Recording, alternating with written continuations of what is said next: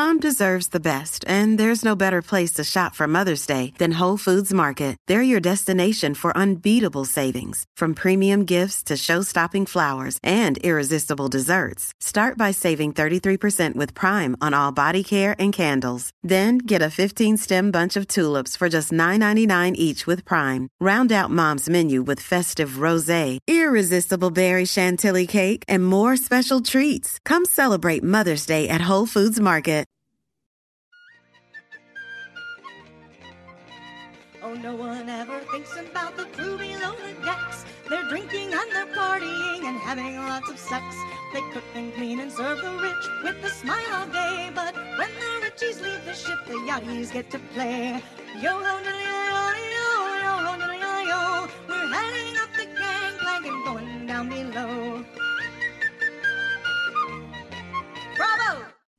Hey, gang, welcome back to the Gangplank Report. We are covering episode three of season six, and Bravo's title is It's Like Rain on Your Wedding Day, a reference to the Alanis Morissette song, I'm assuming. And we've decided to call it Share Bears and Rainbows.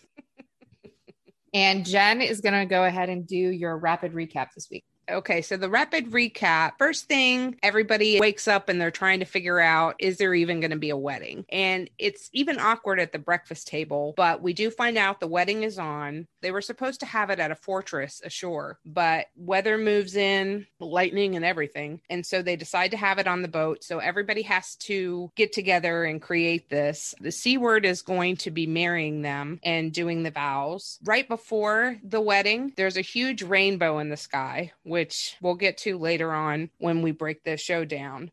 But that's important. There are opinions from the crew members on marriage in general. Pretty much everybody weighs in on that. There's some communication breakdown between the galley and the interior. And we get to what Adrian has dubbed the scallop snafu. And then we end with the crew night out, and it winds up being a combo because it's a celebration of Z's birthday. So that's the rapid recap. Let's just dive right into this episode. So, starting off talking about the couple fighting, the crew is kind of making comments about it from the night before, wondering if this is even going to happen. Katie's crossing her fingers right away that Right. maybe they'll decide not to do it. And I Mhm. can't say I blame her. Exactly. Uh, and then very quickly at breakfast, we find out that they are still, in fact, planning on doing the wedding. So wedding prep ensues. hmm Yeah, and that's when the C word calls the B word and Katie into the wheelhouse and lets them know that the weather has made it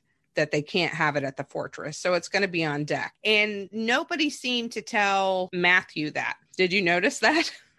I did because wasn't it Lexi that said, "Oh yeah, you're cooking on the boat. Everything's on the boat." Exactly. And and so there's a lot of these little communication breakdowns this episode. And it's still the first charter, so we're going to cut everybody some slack on it. But there are some that seem natural to just learning to work together and there are others that seem like personality wise. How long when you're on a charter does it usually take for you and the people you're working with to gel? Does it happen quickly or It depends. Some of the people, uh, if you're talking about an all brand new crew and we've never worked together, sometimes it takes a couple of days to really get into the swing of things. okay? You know, this last charter that I did was only five days long, but I had two days prior to the trip to provision and prep. And so I got to know the stew that I was working with. And it probably, once the guests were there, took us a solid two days to really get into a swing of things where she understood what I was asking for and I understood what she was asking for. And we communicated really effectively. Not that we had a bad rapport to begin with, but I think it's just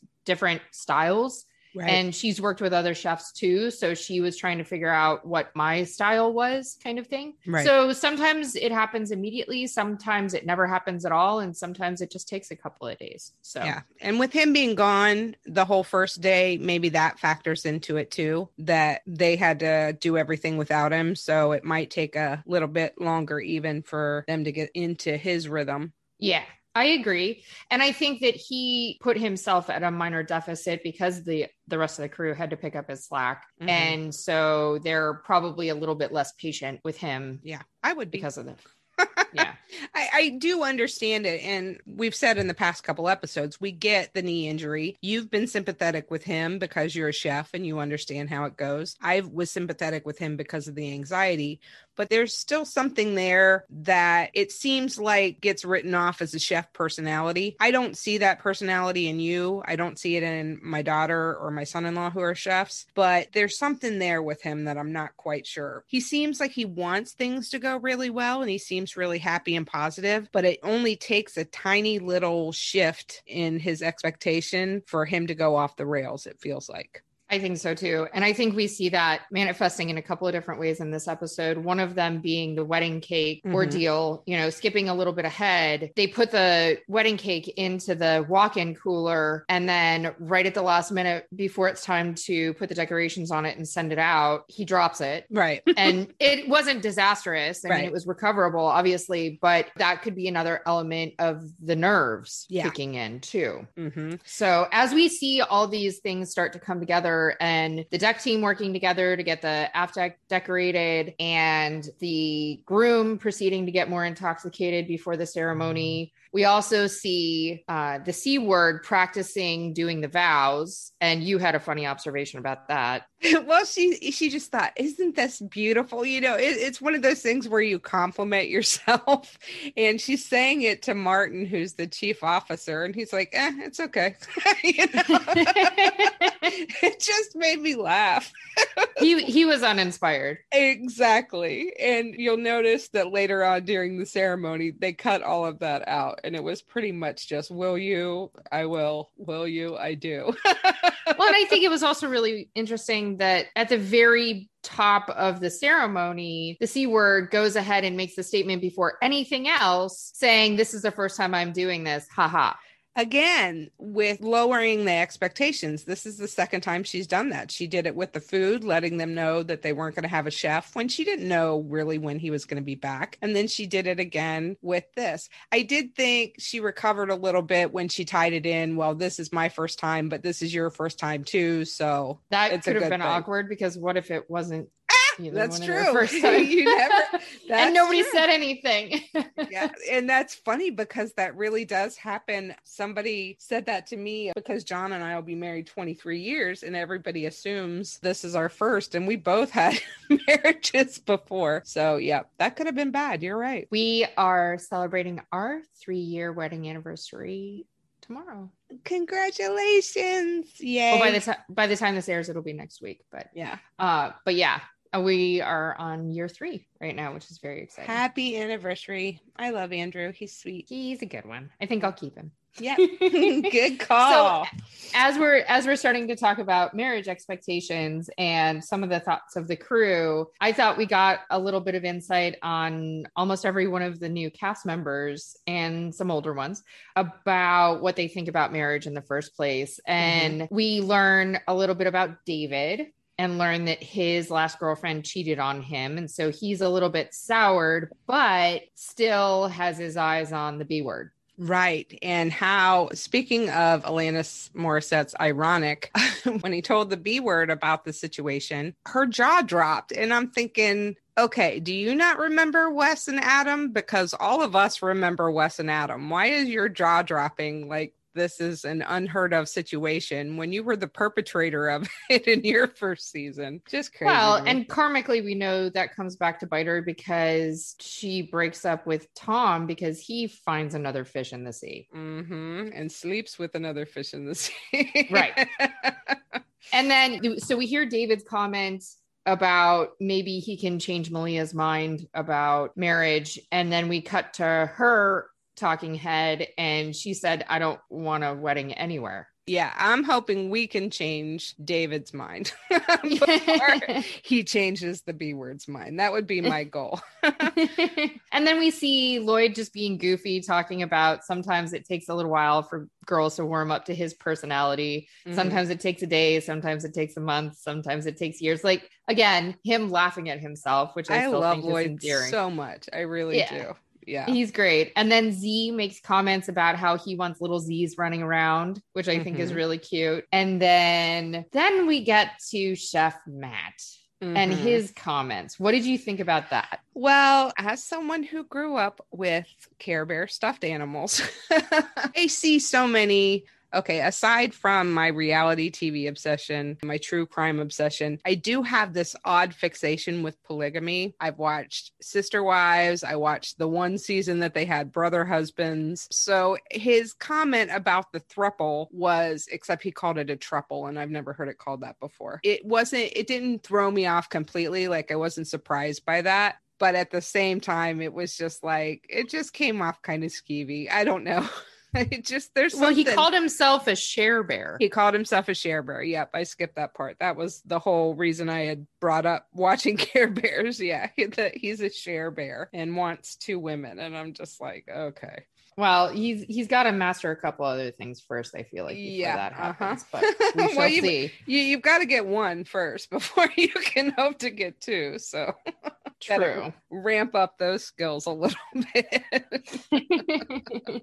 so then we conclude the the wedding portion of it, but there was a really interesting comment about rainbows. Hmm Clint was standing in, at the edge of the railing and looking out and seeing this rainbow. And he's just, thank you, Lord. Thank you, Jesus. And he's in tears. And all I could think of about a decade ago, there was a viral video of a guy who saw a double rainbow and he was just awed by it. And he's like, double rainbow, what does it mean? And that's all I could think of with Clint. So I was laughing. But then we find out after the ceremony that Carrie's mom went to a psychic and the psychic told her that her grandfather was going to appear at her wedding as a rainbow. And so it went from me being all snarky and goofy about it to really being kind of moved by that. I thought that was sweet to have. I thought it was sign. cute too, and I appreciate the fact that you sent me the video of Yosemite Bear Yeah. crying, looking at the rainbows, because I had no idea what you were talking about when you mentioned it to me See, before. see, that's so- our age gap showing. That's that shows how much younger you are than I am.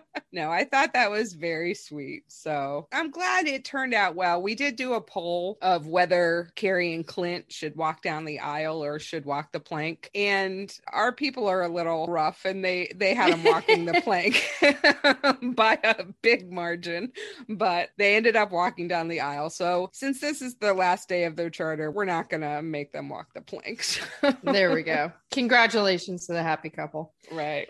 So we wrap up the wedding ceremony portion, and you noticed I actually missed it somehow that Matt was sending around some past hors d'oeuvres Right. prior prior to the scallop snafu, and I'll I'll have to go back and rewatch because I I missed that part. So at least we know that they're not starving as soon as they sit, or at least we think. Right. But then they are. And that's where we launch into some of the miscommunications that seem to kind of unfold during this meal. So, again, we're still getting into a groove. Everybody's still learning each other. But I feel like Lexi's just throwing a wrench in this entire thing. I do too. She's she's really bossy. And I don't know, I don't remember her saying that she was ever in a chief stew position before, which I would understand if you were stepping down, like how last season when Bugsy came in, if she's been a chief stew, there would be some conflict there because you're used to doing the answer. I don't think that Lexi has that history, but she really is kind of popping in and bossing Matthew around and he's not having it. But when it came to the scallop snafu, what it was, when they sat down, it was going to take him 3 minutes to fire them up. And they were all around the bar, which they've that's where they've been the whole time. And Katie had mentioned to them as soon as you get seated, we can start serving dinner. So they were lingering. Therese and her husband were still down in their cabin. And Lexi tells them that she's going to do the water and the wine, but then tells them to fire it up. And then she denied it when Katie said something. And then Lexi in a confessional came back and said that she really didn't like it when the chain of command isn't respected after Matthew gave her a hard time about it. And that had me completely lost because the chain of command is she's under Katie. So Katie and Matthew communicate, correct? Yes. Okay. Yeah, So- I think she was just unnecessarily inserting herself in some kind of an authoritative role that she doesn't actually command, Mm. which is frustrating to watch because I've had people do that to me before. Mhm. There's absolutely, utterly no reason why she should be telling the chef what to do. It's one thing for her to relay a message to say, hey, platter up more lamb chops, but for her to come in and tell him how to do his job is a completely different story, or to misrepresent the status of the guests eating at the table as Mhm. well. I think the pile of dirt situation that happened where he had already started cleaning up the galley and she walked in and said, You need to platter more lamb chops, and then stepped in the little pile of dirt that he hadn't finished cleaning up yet. And then her attitude about it beyond that was just baffling to me. It's almost like she's intentionally prodding him to piss him off, and I don't understand why. I didn't either. And while she's standing there, not only does she swipe two lamb chops and start eating them like a cave woman, it was really kind of, I don't know that there's a delicate way to eat lamb chops. I, I don't eat lamb, so I don't know. She was kind of just tearing at some that is the guest's food for one when she could have been taking that dustpan and just sweeping that little bit of dirt up and then go wash her hands she had enough time to do that while he was plating but it doesn't even occur to her like okay instead of ticking him off let me help him out a little so Right. No, she just does the opposite. And then it turns out we have a deficit of lamb chops because Mhm. they wanted more even after the second serving. right So, and she's the one that has to go up and say, We're out. Sorry. hmm After you just snarf two of them, like you said, like a cave person. Yeah, I wasn't I wasn't impressed with her. She's she's back on the gangplank for me this and, episode. and that's the thing last week i was cutting her slack and i feel like i'm vacillating so far from one side to the other but she's really not giving me a lot to be supportive of this week. She just did a lot of things that don't make sense to me even when they were setting the table for that dinner and katie was telling her how she wanted the glasses. And she had to make a point of saying to her every chief stew has a different way that they want to do it. And this is how I've been taught. And, and why even go through all that? You know, just do what you're supposed to do and not be so combative. I don't know. yeah, still bringing up PTSD from my season with Sam. Yeah. Because I went through a lot of that with her too. And it just seems like they're the same personality, in my opinion. yeah. It's just eh, they are very good at typecasting on the show, aren't they? Yeah, they really are. They have their archetypes that they like to throw in there. But all in all, I thought the wedding went really well, considering everything that was thrown at them between the weather and the couple arguing and having to have the cake ordered in and all of the different things. It turned out really well. I don't think the guests could have noticed anything with the experience being off. Well, except opinion. for Therese, who claimed Ugh. as the lamb was being plated and, you know, set in front of her that she Mhm. doesn't eat pets. Mhm. And you know what? I gave her a little bit of a pass for railing into the C word about the spontaneous crew cooking situation the first night. Right. I would have been disappointed too if my expectations were that I was paying for a chef to be on board and there wasn't. I understand it. There's Mhm. a lot of people that comment that they don't understand why there wasn't catering brought from somewhere else or like why was it that that had to be the option? Maybe it was COVID related. I don't know. Mhm. But to watch her then be so dismissive of the food that is prepared by the chef after she asked for just, you know, the suggestion was made that she could just have a ratatouille, Mhm. that she even tossed that plate aside. And her husband seemed kind of shocked by her behavior. I mean, she was drunk. Yeah, know, she we- she was trash fish. She was beyond drunk. It, she was so glassy eyed and she could barely sit up. And they've all had their moments. This group was definitely a drinking group for sure. Yeah, yeah, for sure. So we wrap it up. The guests leave. They give some compliments to Matt, which I think was well deserved. They Mhm. give some compliments to Katie about our interior team, which I think was well deserved, at least Right. from what they witnessed. And the tip seemed pretty good. What did you think? I thought the tip, it surprised me to be honest, because on our super fan interview last week with Jennifer, we found out that the C word had the cojones to ask them to cook their own meal at one point and then serve them a horrible surf and turf meal.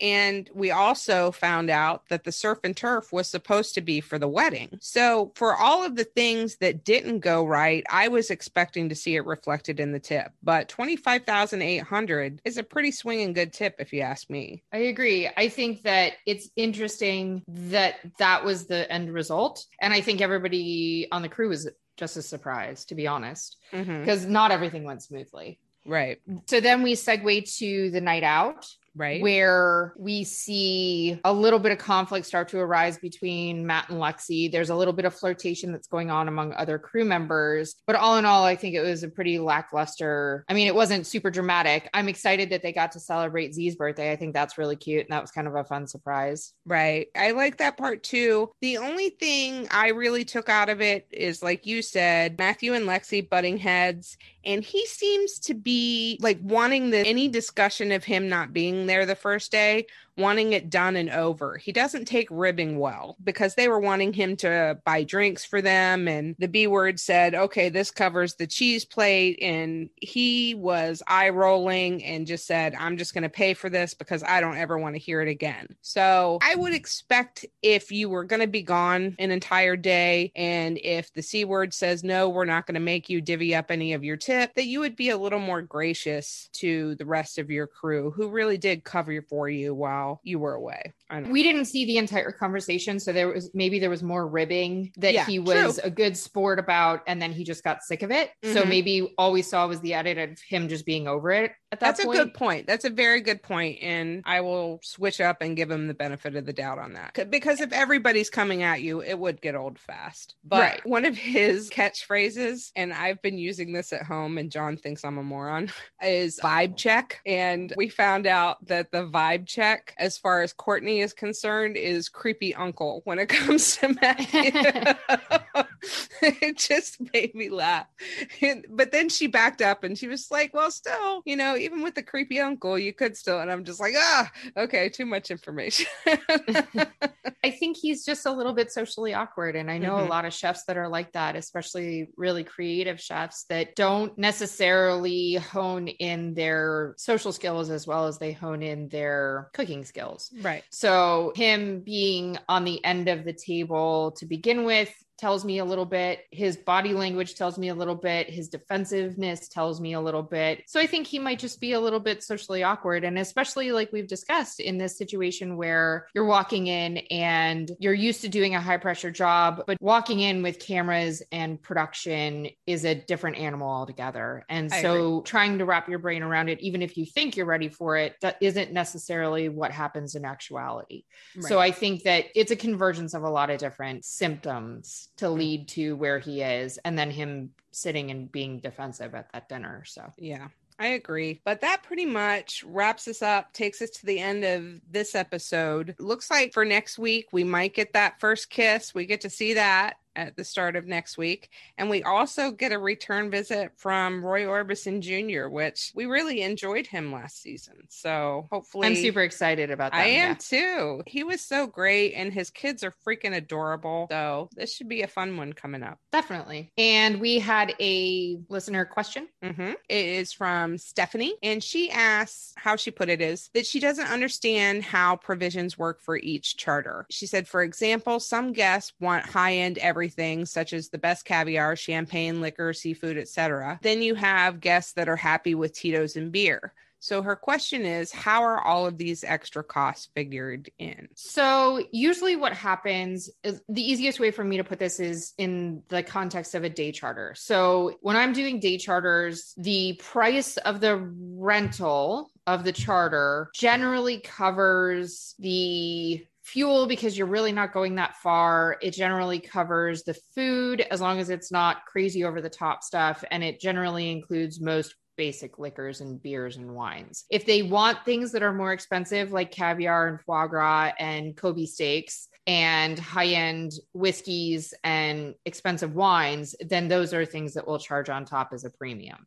Okay. So I would imagine for this purpose, because of the amount of money that they're spending for the short period of time that they're there, that a lot of those things are covered unless they want something extremely specific, like if this group for their post wedding festivities had wanted a really expensive bottle of Dom or, mm-hmm. you know, some kind of really nice caviar as a starter or something along those lines. But even at that, for the price that they're paying, you know, which we still estimate is somewhere around sixty to sixty-five thousand dollars for three days, mm-hmm. you're still going to be able to build a lot of that into the cost, unless it's a very specific over-the-top request.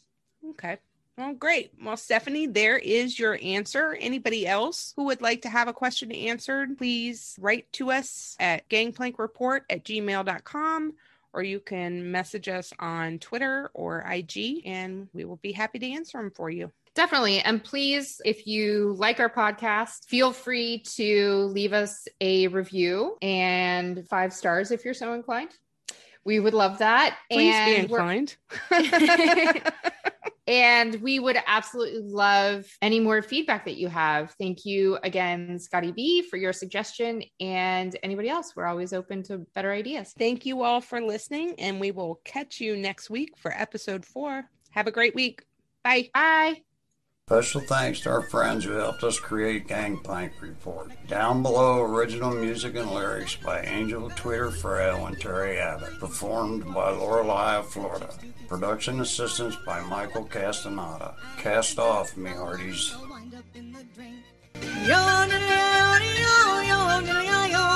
heading up the gangplank and going down.